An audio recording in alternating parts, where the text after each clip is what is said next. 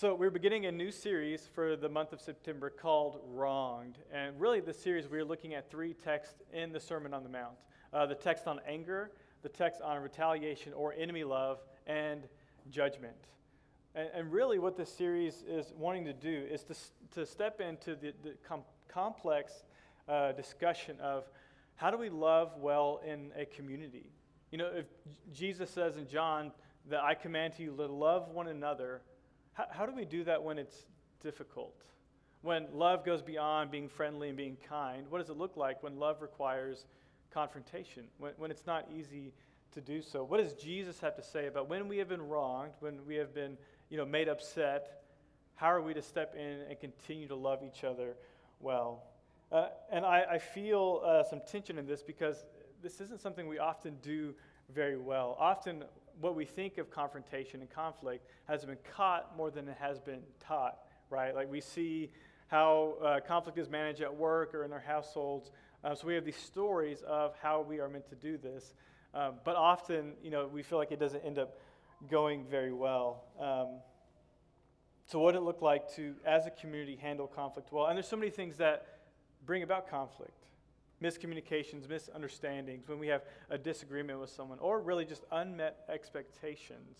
What do we do in the middle of conflict? How do we handle it well? Uh, because I'm sure all of us have experienced a friendship, a relationship that has, has felt relational distance because a conflict just simply was not handled well. That it, it either blew up or it imploded, meaning we either uh, it blew up around us or we held it and repressed it, and slowly a relationship was corroded away.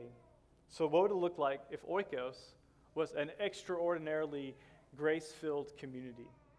What would that do for our households? What would it do for our, with our spouses and our marriages and our workplaces? What kind of witness would it be if that we were a people who knew and practiced how to love well in the midst of conflict?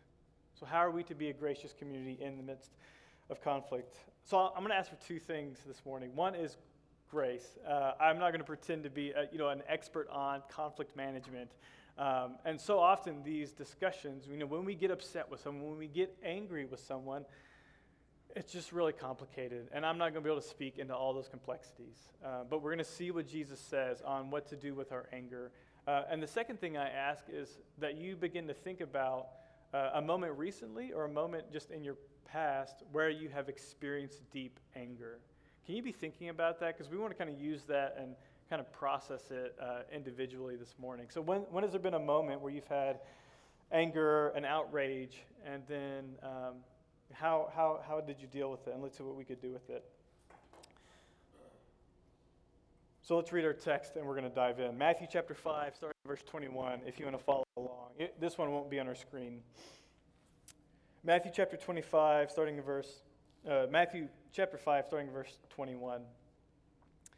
You have heard that it was said to the people long ago, You shall not murder, and anyone who murders will be subject to judgment. But I tell you that anyone who is angry with a brother or sister will be subject to judgment. Anyone, again, anyone who says to a brother or sister, Raca, is answerable to the court. And anyone who says, You fool, will be in danger of the fire of hell. Therefore, if you are offering your gift at the altar, and there remember that your brother or sister has something against you, leave your gift there in front of the altar. First go and be reconciled to them, then come and offer your gift.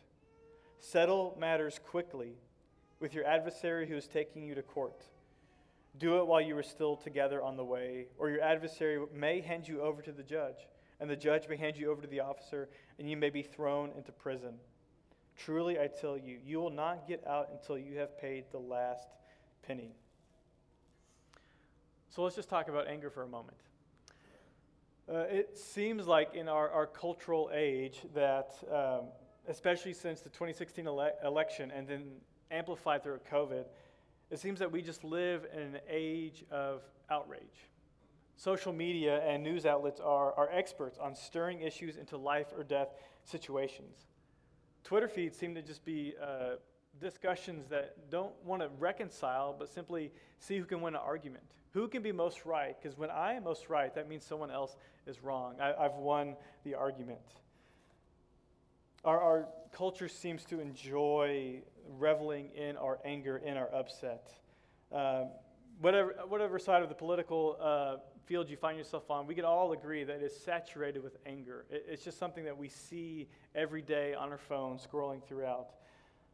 And uh, an outpouring of this lately has been um, something called cancel, cancel culture and or call out culture. The right wants to call it cancel, the left wants to call it uh, call out culture.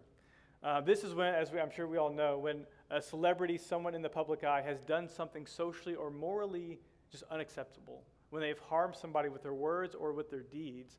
And what we see is that the, the full force of the internet, of, of social media, Twitter, uh, rages against them. And at the beginning, you know, we saw this often with the Me Too movement, when women rightfully needed a voice to be heard, to find justice. Because that's what anger is at the end of the day it is a cry for justice. Uh, but because social media and the, the way in which this happens, it's, there's relational distance. And oftentimes it goes to the extreme ends. So, what was a good thing often now is been distorted. Uh, one uh, journalist uh, on this talks about it like this a Times article in 2016 called America's Anger is Out of Control says this about anger. The catch is that rage uncorked becomes rage indulged, and rage indulged becomes rage applauded. And pretty soon, anyone with a gripe decides it's okay to crank the dungeon machine up to 11. We seem to enjoy being angry. There, there's some sort of satisfaction that happens when, in our anger, we can force ourselves onto someone. Uh, but like I said, often this goes to the extremes where it's, it's not very healthy or helpful anymore. Uh, Tim Kreider, who again is a, a contributor to the New York Times, calls this outrage porn. That he was almost taught to write in such a way that it stirs the crowd, that that's what sells on social media, on news outlets, that using anger is just simply what we like to read and to hear. But this does two things. It leads to the extremes of total destruction, no reconciliation. Um, that when uh, we seek injustice, is that, that there seems to be no hope for the restoration of what's going on. But the other extreme is now, uh, because it feels so good, we often will use, as, as Kreider says, any gripe is allowed to take it to 110%, right? Any little thing, which often then just does injustice to things that really need to be taken care of because it gets all muddled in the small things that need to be handled one on one. So our, our culture just seems to enjoy this uh, outrage this outrage of porn, uh, porn outrage culture that we live in. It seeks to destroy fully, or any little thing is allowed to bring the full brunt of social media on it. Tim Kreider continues on like this Outrage is, a, is like a lot of other things that feel good, but over time devour us from the inside out. And it's even more insidious than most vices because we don't even consciously acknowledge that it is a pleasure. It, it, it takes it to the extremes.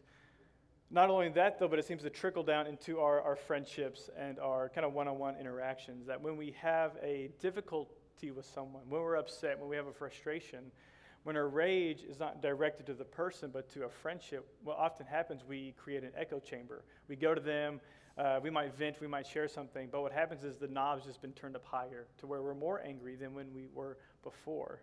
Uh, it seemed to have trickled down into our friendships. And again, this is difficult because we don't want to upset someone, we don't have awkward conversations, we just kind of go along with it. And this also leads to the often what's called, uh, you know, when we imagine arguments, it's like, oh man, if I, if I could have gone back, I would have said this. And we tend to be our, our most clever or our most agile. Uh, but we imagine what it would be like just to win the argument, take our anger, and destroy someone else. But what makes this uh, even more difficult and confusing is that um, this also happens in our churches. Uh, it almost seems to happen at the same levels of anger and conflicts as, as anywhere else.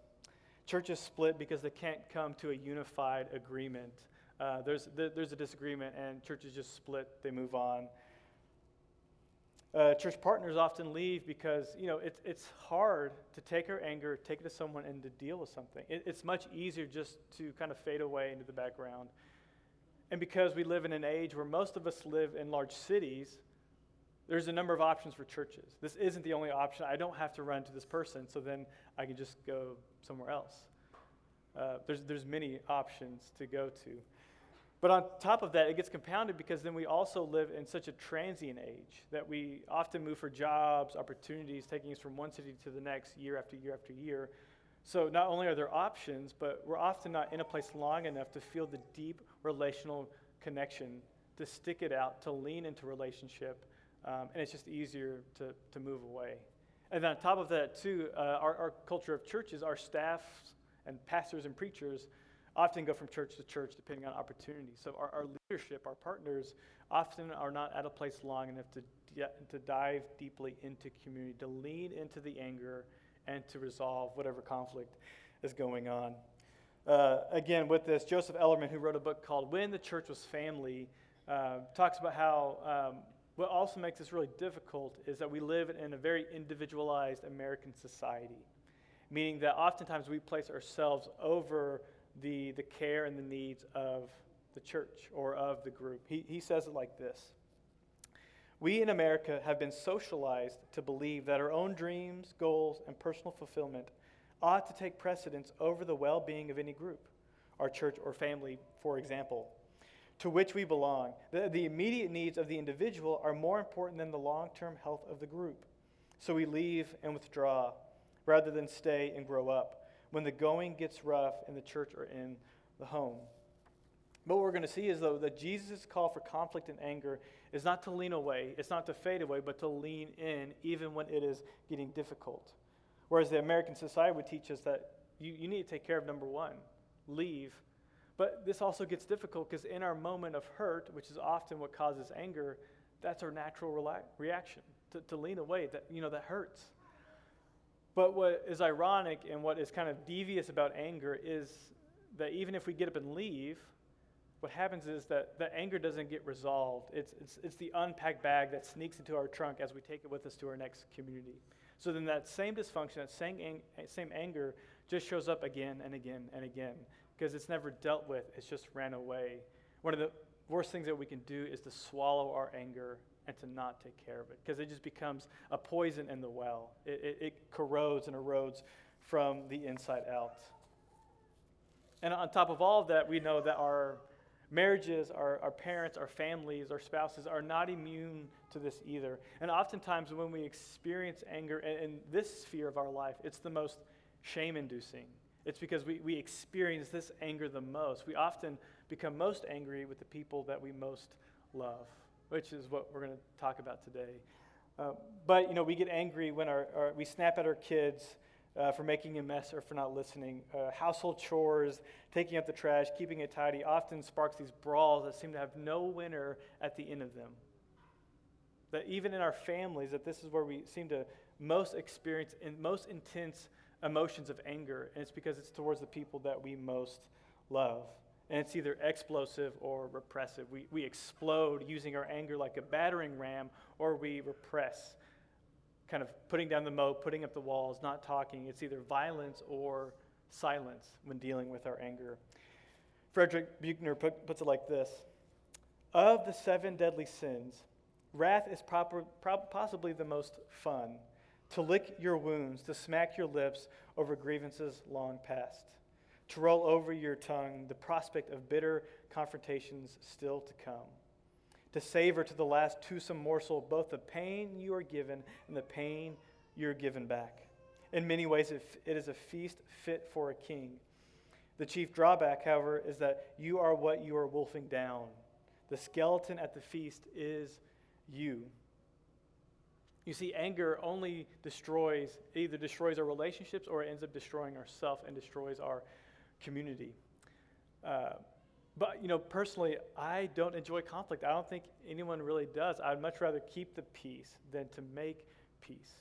You know, because we fear, well, if I go and, you know, deal with it, I'm going to lose the friendship. I'm going to lose the relationship. Or, you know, who am I to confront someone? Who am I to share my anger with someone? Because imperfect. I, am just as imperfect as anyone else.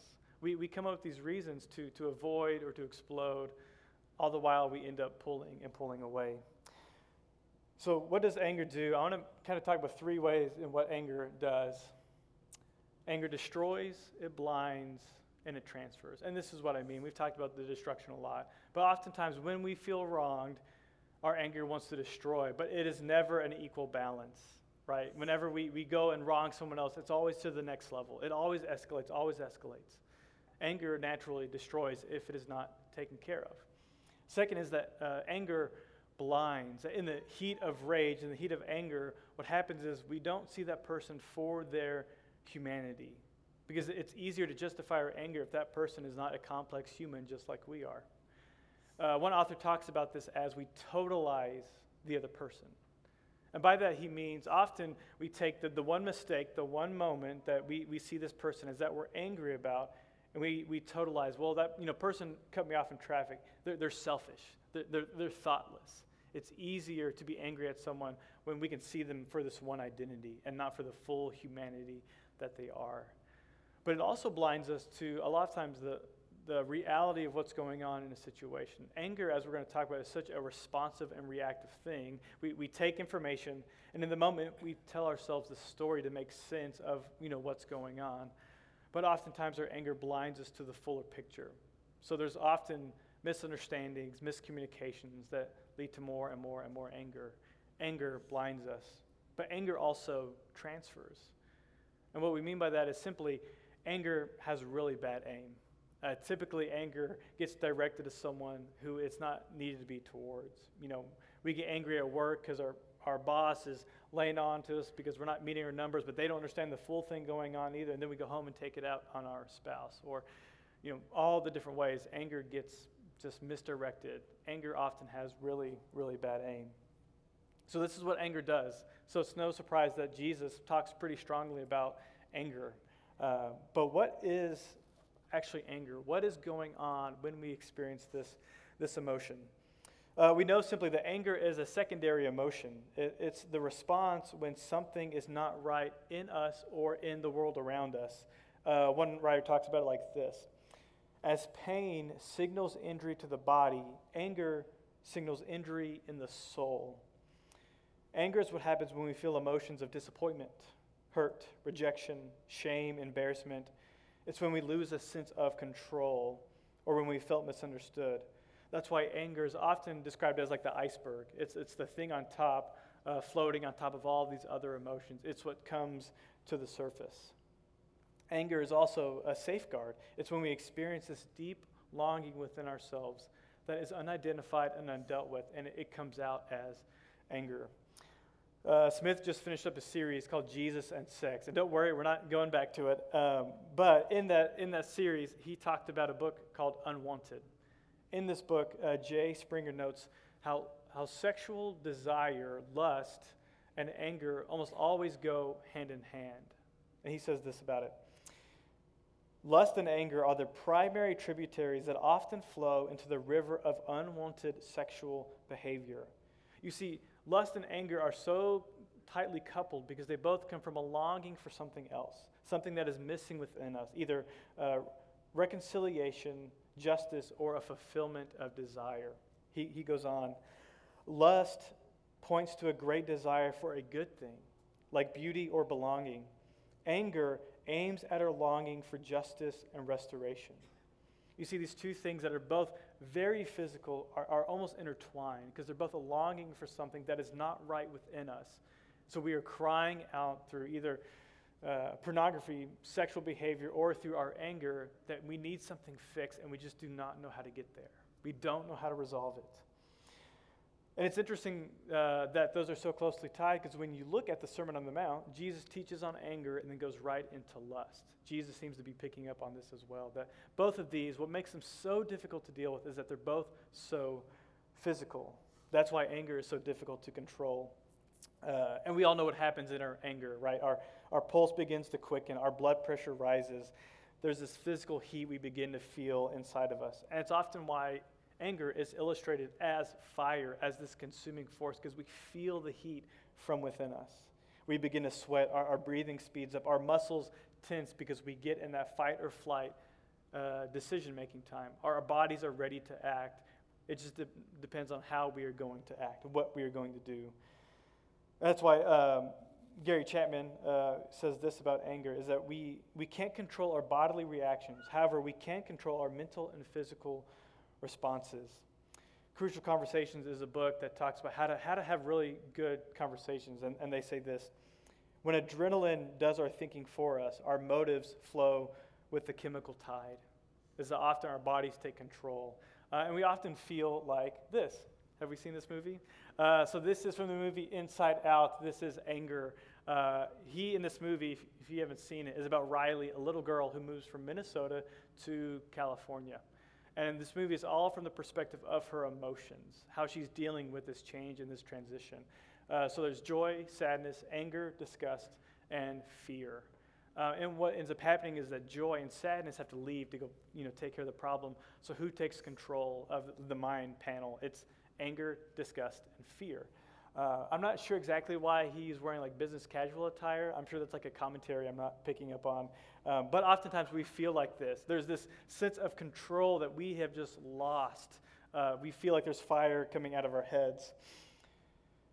So, with all of this in mind, what anger does and what anger is, it's no surprise that Jesus talks about it pretty firmly. And not only that, but Scripture seems to talk about it uh, in a ne- pretty negative light. Proverbs 29 Fools give full vent to their rage, but the wise bring calm in the end. Proverbs 22. And it's interesting when you read the wisdom literature, Proverbs, Ecclesiastes, the, the community of wisdom that's been passed on, all of them are pretty, pretty much saying anger is dangerous. We, we need to deal with this well. Proverbs 22. Do not make friends with a hot tempered person. Do not associate with one easily angered, or you may learn their ways and get yourself ensnared. So, so anger is this thing that happens to all of us. It seems to be natural, but Jesus seems to be saying, but you don't really need to be getting angry. So, what do we do with this? Is it good? Is it bad? Is it neutral? Is it just a thing? What are we to take, take and do with our anger? And what makes even more of this complicated is that the pushback is, well, God gets angry, right? You know, God seems to get angry a lot in the Old Testament. In fact, uh, anger is mentioned about 455 times in the Old Testament. 375 of those are in reference to God's anger. But what we need to note is that I think actually God's anger is going to give us a pathway to how we ought to deal with ours. Psalm 145 says this The Lord is gracious and compassionate, slow to anger and rich in love. Slow to anger and rich in love. You see, God's anger is distinctly holy. It is distinctly unique to God because, of course, He is God. He is perfect. He deals with His anger in a perfect way. But it makes sense that God gets angry because of two of God's main attributes, two of His natures, and that is that God is holy and that God is love, that He is loving. Holiness, talking about that He is set apart, that He is distinct, He is unique, that God cannot behold sin, that he is the judger on what is good and what is evil. So, what often we see in Scripture is that God's people are doing evil against either God or against other people. And because God is holy, he must make that right. He must be just with it. And it also comes from an outpouring of his love. Because he is loving, he wants to reconcile and make right what is unholy. So God's anger comes from his holiness and from his love that that is the natural outpouring of anger is to correct and fix what has been made wrong. And, and God seems to do that purposefully and perfectly. So that's what anger is, is that anger it needs to be a, a, movement towards the correcting of what is disruptive love. That's why Timothy Keller describes anger as love in motion or love in action. It's when there is wrongdoing, it's the natural move to make it right through love and reconciliation. Uh, anger is the smoke alarm in our house for when something is not right. But often what happens is that instead of going and finding the fire and the smoke in our house, we go and stare at the fire alarm beeping. That we focus so much in on the anger that we don't uh, trace it back to the disruptive or disordered love that's at the heart of that anger. Um, so there's two ways in which I want us to be able to look at this. Um, so God's love or God's anger comes from His holiness and comes from His love. So there's, I think, two avenues of our disruptive love. And one is our neighbor love. When a relationship has been disruptive, when, when someone has been hurt, when someone has been wronged, when it's a close friend of ours, we, we feel that anger for them, right? When someone has been, uh, had injustice against them, that's when we feel anger. But often, a lot of times, we feel angry when our kind of beloved identity of being loved children of God is disrupted as well. So, what we need to do is we need to take this journey of what is the anger, what is the underlying emotion of shame, disappointment, frustration, embarrassment? What is that? And then what is the identified disruptive love at kind of at the core of it? So, could we do a case study on this? Um, and it's the first murder that we find in Scripture. So, Genesis chapter 4. In this story, we know we have Cain and Abel, the first sons. Uh, they're brothers. One is the keeper of flock, and one is the toiler of the soil. And this is what we read. In the course of time, Cain brought some of the fruits of the soil as an offering to the Lord. And Abel also brought an offering, fat portions from, uh, from some of the firstborn of his flock. The Lord looked with favor on Abel and his offering. But on Cain and his offering, he did not look with favor. So Cain was very angry, and his face was downcast. Sorry, I didn't keep up with us there. Uh, so notice this Cain's response. He is very angry. Even in the Hebrew, like uh, kind of poetic language it uses, it says that his nose become red hot, that he burned with anger. Anger within him was kindled inside. So we, we see that where the anger is. This is the iceberg, right? That he is angry because his favor, his, uh, his um, offering was not favored as much as Abel's. But then we quickly see the, the disruptive emotion, right? His face was downcast. That sounds a lot like shame. Sounds a lot like embarrassment. Or it could be that he's jealous from his brother's offering, right? So that's part of Cain's story is, you know, what is the anger? What is the emotion going on underneath? it seems to be that there's shame, there, there's embarrassment. His offering was not as good as Abel's offering. Something about it was not quite right. But this is what we see happens. After his anger, God seems to be the one who wants to go and reconcile. Even where it's Cain's job to do so, God here is on the move. Let's read this, verse 6. Then the Lord said to Cain, Why are you angry? So notice, God here is almost taking the step to, hey, let's, let's process this. What's the anger? What's the emotion? Why are you angry? This is when our parents tell us to count to 10, you know, count to 10 before we make a decision, right? This is the slowdown moment. This is what we do with our anger. Why is your face downcast? If you do what is right, will you not be accepted? But if you do not do what is right, sin is crouching at your door. It desires to have you, but you must rule over it. Notice the language that's here. God is saying, hey, you're angry. Why are you angry? It's an invitation to, to trace the anger back to the original disruptive love. Either that's, uh, you know, Cain is feeling this kind of unworthiness with God. He's questioning his love with God because his favor has not been, his, uh, altar, his uh, sorry, his uh, offering has not been accepted as well. Or maybe there's some jealousy. There's this sibling love that has been disruptive. He's saying, what, What's been disruptive here? What is going on? But notice how God talks about anger, talks about sin. It is like a crouching animal, it is waiting outside of your door. You see, anger, our sin, wants to have us. It wants to take all of us. It's not just going to take a little bit, but it wants to consume us fully. But God here is saying, you can rule over this. You can take control of your anger. This is the first misstep of uncontrolled, mismanaged anger. And what we're going to see is that it leads to death. We know that uh, Cain does not listen to God, does not trace his anger back to the disruptive love and that he invites his brother out into a field and kills him.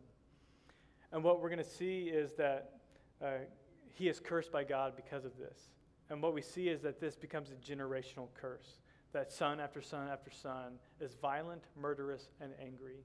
It is not dealt with, so it gets passed on, passed on, and passed on. But also notice this. This is part of the curse. It desires to have you. Oh, let's go one more. Let's see. Okay, maybe it wasn't in there, but notice here, if you go to verse 10 of Genesis 4, it says this. It says that Cain, you will be a restless wanderer on earth. So, Cain becomes angry with his brother, murders his brother, and part of the curse is not only will you have to toil the land, it will not produce for you. Not only will your work be disruptive, but Cain was a, a man who had a people. He was a man who had a home, but now he will be a man who has no home, no people, and you will wander in the wilderness, no place to go. You see, that is the natural outpouring of our anger, is that it pulls us away from community, from group life. It pulls us away, and we become wanderers with no people and no home to have. That is the natural repercussion of where our anger leads us. So oftentimes we need to ask the, ask our anger deeper questions. So this is one of our kind of main core things we talk about at Oikos is asking deeper questions. Um, because so often, you know, we're going to talk about here in a moment, how do we deal with external conflict? How do I go to someone and deal with this? But so much of the work needs to be inward. It needs to be kind of inside of us. So I want to give just a few helpful questions to do this. So if you have your bulletin or if you have your phone, I'd like to you to just kind of feel this out. Uh, the first step in asking our anger deeper questions is this just to locate your anger. And this is to ask the question is this really what I'm angry about? So think about a situation where you've been angry, where you've been upset, where you've had a conflict. And ask the question is what I was angry about really the thing that I was angry about? I think another helpful question with this is was my anger uh, at the level where it needed to be? Was my anger proportional to the offense that happened? That helps us locate it. So, first step, locate your anger. I'll give you just a second to kind of write that out to think about it. Is this really what I'm angry about? Is this what is going on? The next one, define your anger. And this is really just to ask the question what feeling is going on underneath? Is it disappointment? Is it frustration? Is it embarrassment, jealousy? Uh, is it a sense of I've been out of control? I've been misunderstood? So think about that moment. What were you actually angry about? Had it been misdirected? And then define your anger. What, what's the thing underneath the iceberg? What's going on right underneath? Next, we need to identify the disruptive love. And this, so this just asks ask a question we've already asked. How has love been disruptive? Has my sense of worth, my sense of value been disruptive? And I'm lashing out because I've been misunderstood? Or has there been a love with someone else been disruptive? So I don't feel this relational trust. I feel betrayed. I feel, um, you know, someone's gone against, you know, gone behind my back. How's, been how's love been disruptive?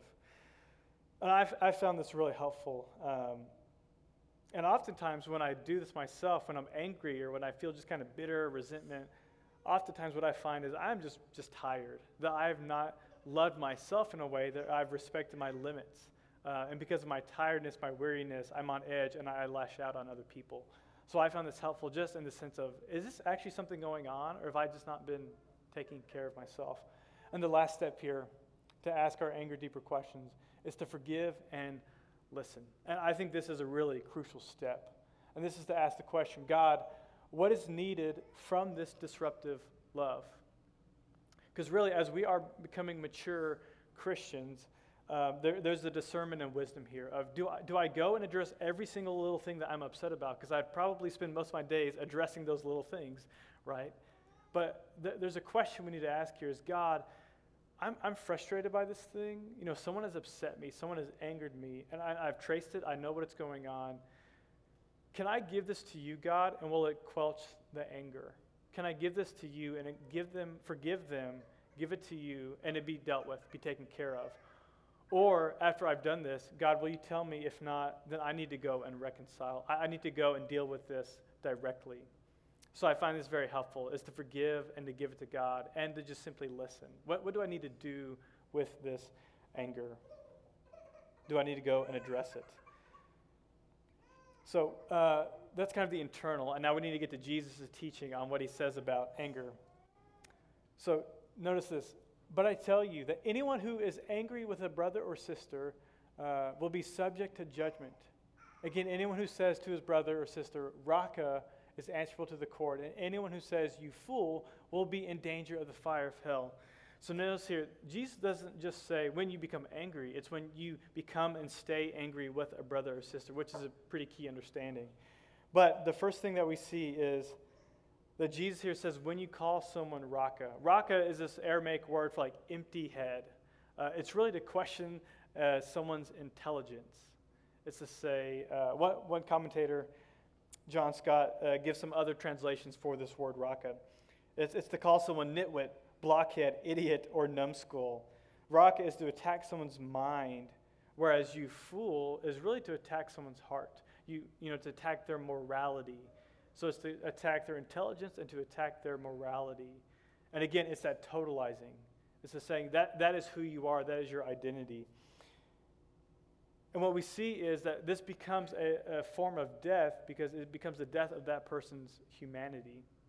Is that when we call someone Raca, when we call someone fool, we're not leaning into the relationship, we're not making that bridge to reconciliation, but we're in fact making separation. We're leaving no open doors to deal with what is actually going on. Uh, Richard Beck, uh, in his book, talks about like this. He describes this long form disgusted anger or contempt like this. This is why Jesus says calling people idiots, rakas, or fools is a form of killing. Contempt is affectional murder, is a death in the heart. To, to choose to use our words as, as weapons, as spears and swords, and not as medicine to heal, we have been putting to death not only the person's humanity and identity, but the relationship, the potential to see it redeemed. It becomes a murdering of the person and the relationship that we may have with them. And he says, You're, you're liable to judgment. Just as you are called to not physically murder, you're called to redeem relationships and not to break them apart. So, Raca, you fool. I want to skip down to verse 25 and then we'll go back up. He says, to settle matters quickly. So, this is when you have an issue with uh, maybe not someone inside the church. When you have issues with someone, notice he says, settle matters quickly. And this makes sense. We've talked about this that anger, when it becomes so destructive, is when we hold on to it. Uh, it it's like the hot potato that we hold on to, we don't throw it away. It, it begins to burn us, uh, it begins to grow, it, it escalates further and further. Ephesians chapter 4 talks about this as well. In your anger, do not sin.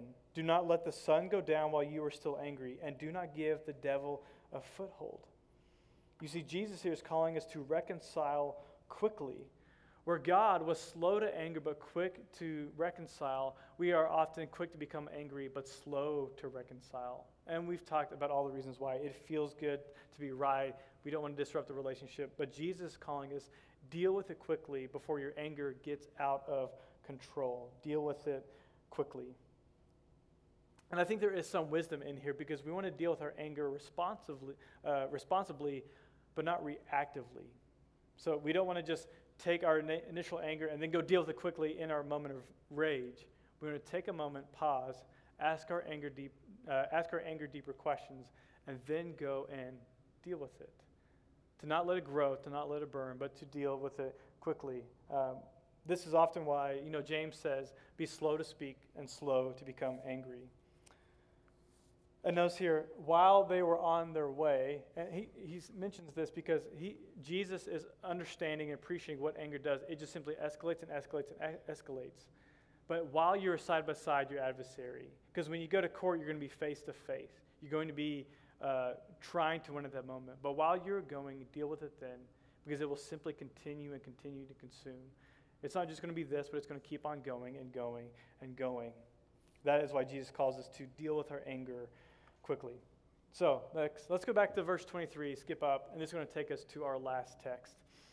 Therefore, if you are offering your gift at the altar, and then and there remember that your brother or sister has something against you, leave your gift there in front of the altar. First, go and be reconciled to them, then come and offer your gift. So notice what Jesus is doing here. It is radical reconciliation. He doesn't just say, if someone has wronged you, he's saying, if you know there's something going on with someone else, you should be the one to go and take care of it. He says, You go and be the one to resolve it. You see, dealing with our anger, dealing with our confrontation, always has to be active. You know, the, the moment of reconciliation never just simply falls in our lap, but we have to go pursue it. We have to go be the first ones to take care of it. Again, Ephesians chapter 4 talks about this. Get rid of all bitterness, rage, and anger, brawling, and slander. You know, get rid of it. it. Anger cannot be just simply covered up. It can't be forgotten about. It's going to continue to grow and grow. Uh, when we first moved into our house, uh, we had this kitchen that really needed to be updated, but we were pushing it off. And uh, unfortunately, though, our dishwasher flooded and just ruined all the floors. But what we found was that underneath uh, our like laminate, there was just kitchen carpet for some reason they just placed over the top. So now all that carpet was soaked up, and now our laminate was soaked up, so it all had to be ripped out. But, you know, carpet's not that hard to rip off. It, it, took about five seconds to do it ourselves. But apparently, the owners before thought it was easier just to lay it on top. But then we also noticed, though, that they had to like cut the baseboards to fit the higher level of floor. So oftentimes we feel like anger is easier just to just to let it be, just to not think about it, cover it up.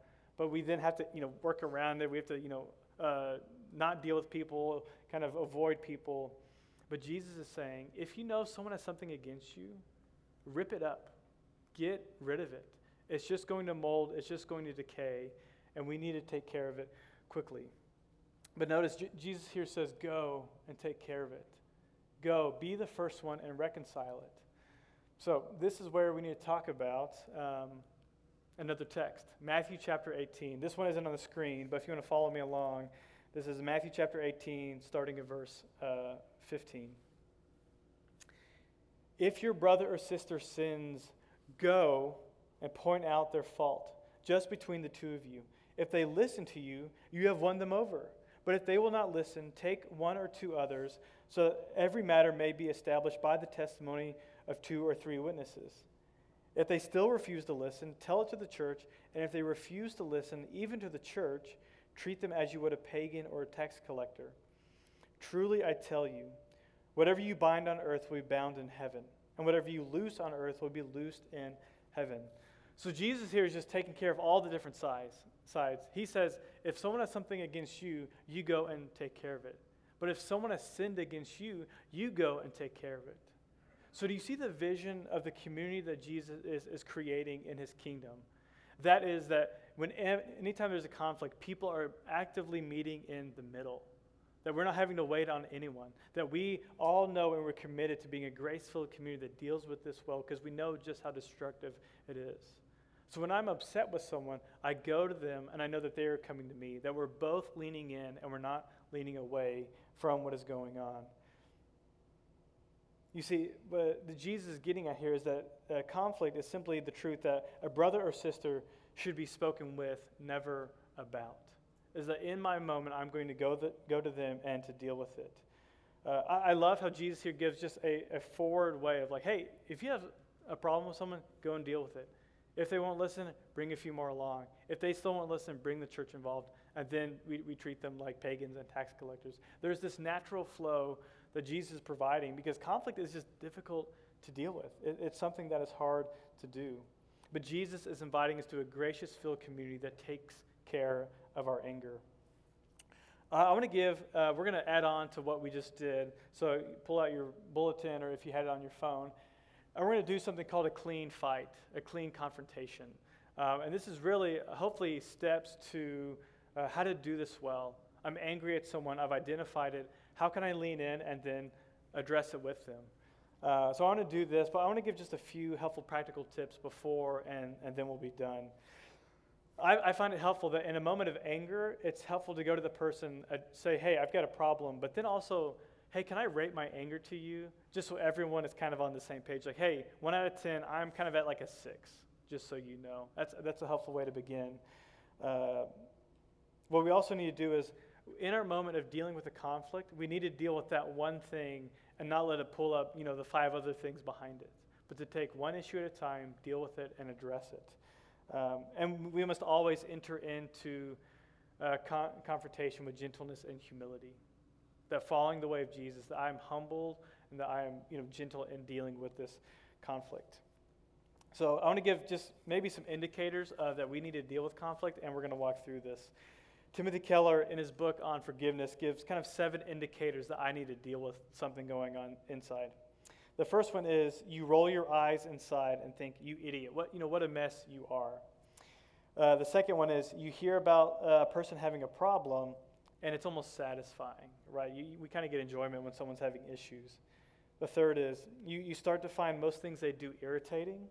You, you start to feel awkwardness in the relationship or when you're around that person. And then you start to avoid them altogether. Uh, six is if given the chance, you may say something negative or not uh, polite about that person to someone else. And then seventh, other people begin to notice there is friction between you and that person. Uh, personally, those were pretty convicting to me uh, when I heard those. So, if we have an issue with someone, how, how do we just go address this? So I want to walk through this and kind of give an example as we do it, and I encourage you to write it down. So this is having a clean confrontation, a clean fight. So let's say you have a friend, roommate, who is constantly late. They're never on time to anything. They're always bailing. There's always flaking. And someone that hit someone really close to home. Um, I, I don't have any of these in my life, so don't feel like you're being called out in this moment. Uh, but let's say you have someone like that in your life. You begin to notice there's this bitterness building up within you about, about that. What, what could you do about it? Here's the first step uh, share the problem. So, this is assuming we've done the internal work and now we're doing the external work. Share the problem. So, this would be I notice. I, I notice this thing going on. So, if we're using this example, uh, you know, I notice that you're often late or you cancel at the last minute when, when we have plans. So, I want to give you a moment. Think about your anger situation and, and fill this in. What would you say to, to your moment? You know, hey, I noticed this happened. So I'll, I'll give you a second to, to fill that in. Share the problem. From my point of view, I, I noticed dot, dot, dot. Next is uh, we want to share the weight. And really, this is to say, this is important to me. This hurt me because dot, dot, dot. So in our situation, this is important to me because I feel my time is not respected when this happens. You know, when you're constantly late, when this thing happens, I feel like I'm just disrespected, that my time is not of much value. So, in your situation, what would you say? Share the weight. This is important to me because, fill it in. Next is share your part of the conflict. Share your part. I, I know I contribute to this issue by, so in our situation, we might say, I know I contributed to this issue by making sarcastic comments and snide remarks. You know, I, will say that I didn't help this situation out. So for you, in your situation, where did you contribute? And this is such a bridge building, you know, moment. That I, I know I'm not perfect. I know that I also uh, need forgiveness. I know I'm a part of this. Share your part in the conflict. Fourth step, uh, share the desired outcome. I desire to reconcile with you. To do that, I believe, or to do that, I need. So, in our situation, we might say, uh, I need you to recognize that this has been done. And, and, next time, could you just let me know if you're going to be late? Could you let me know earlier? Um, and what's really important about this stage is that we also have to have realistic expectations that people are not going to be automatically perfect when we ask them about something, right? So we, we don't need to say, hey, could you never be late again, right? Like that's not, that's not fair in this situation. But to just say, hey, I need you to hear this, otherwise it's going to keep eating me up inside. And then, you know, next time, could you just let me know earlier if you're going to be late? So for you, share the desired outcome. You know, what do you need from this conflict or situation? What's your desired outcome? And last, this is simply to dialogue. This is to give the person a chance to share. So allow the person to consider the request and to share uh, maybe insights that they're experiencing from that situation.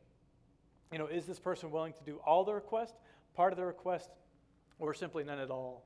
Um, and then this opens up into a grace-filled discussion and dialogue on how to move forward. Uh, and uh, many people who talk about conflict management is we, you know, they encourage to write it down, to have an agreement, like, hey, we're going to try this moving forward. And if something comes back up, we're gonna we'll talk about it again, right? So clean fighting, um, and I encourage you, like if if conflict and this you know confrontation is hard for you to deal with, just write this down and, and read it to the person. You know these are already hard enough conversations. You know what would it be like to just write this down, take it with you, and to, to deal with it. But let me close, and we're going to be done, so we can go get our kids. Uh, in chapter 18, there's this passage on dealing with when someone sins against you. But what's interesting about this passage is that it's right before a parable of the wandering sheep. So 90, you know, a shepherd has 100 sheep. 99 are fine, one wanders away. But we rejoice when the one returns and is found. But what's interesting though is that the next the next text in this passage is on how do we deal with sin in the church. And it's almost as if Jesus is saying we are building a community of grace-filled people that we are building a community that we celebrate when people come back, but we also understand and realize that may, they may have left for a reason, may have left for a conflict. So, what would it look like that when they re enter, that we're going to just address that right away? How do we deal with that well? But then, also, right after this text that we just read in Matthew 18 about dealing with sin is this parable of the unmerciful servant, the unforgiving servant. And, and, I'm sure we're familiar with this that a servant goes to his king, goes to his master, and he can't pay his debt. And the master wants to throw him in prison to, to take care of it, but he begs for forgiveness, and the king gives it. And we know that the servant then goes on and then does the opposite with someone who owes him, throws him in prison, beats him. And, and this is what the king, the master, our, our heavenly father says about people like this. In his anger, his master handed him over to the jailers to be tortured until he should pay back all he owed. This is how my heavenly Father will treat each of you unless you forgive your brother or sister from your heart. So it seems like Jesus is envisioning a community that is being transformed because we are forgiven, that we have been reconciled through the blood of Jesus, and we ought to show that to other people. We do this for the sake of others, to bring them back into community. We do that for the sake of the kingdom, that we are people changed by grace. And this changes how we deal with our anger, that we ought to redeem our anger to find the disruptive love and to bring reconciliation into our communities. So, if you would, let's stand and I'll pray, and you can go get your kids. Holy Father, we pray for boldness and courage in the midst of conflict. We pray that we are people changed by grace, that we have been forgiven, so we ought to forgive one another, that this is at the heart of your people, that we are grace filled, and that we love well. That means we might need to go have uncomfortable conversations, but we do it for the sake of your kingdom, for the sake of your people, and because you have forgiven us, that you are Lord over heaven and earth, and this is the life that you call us into. Bless this community. Be with us as we deal with our anger, we deal with people, and love each other well. In Jesus' name we pray. Amen.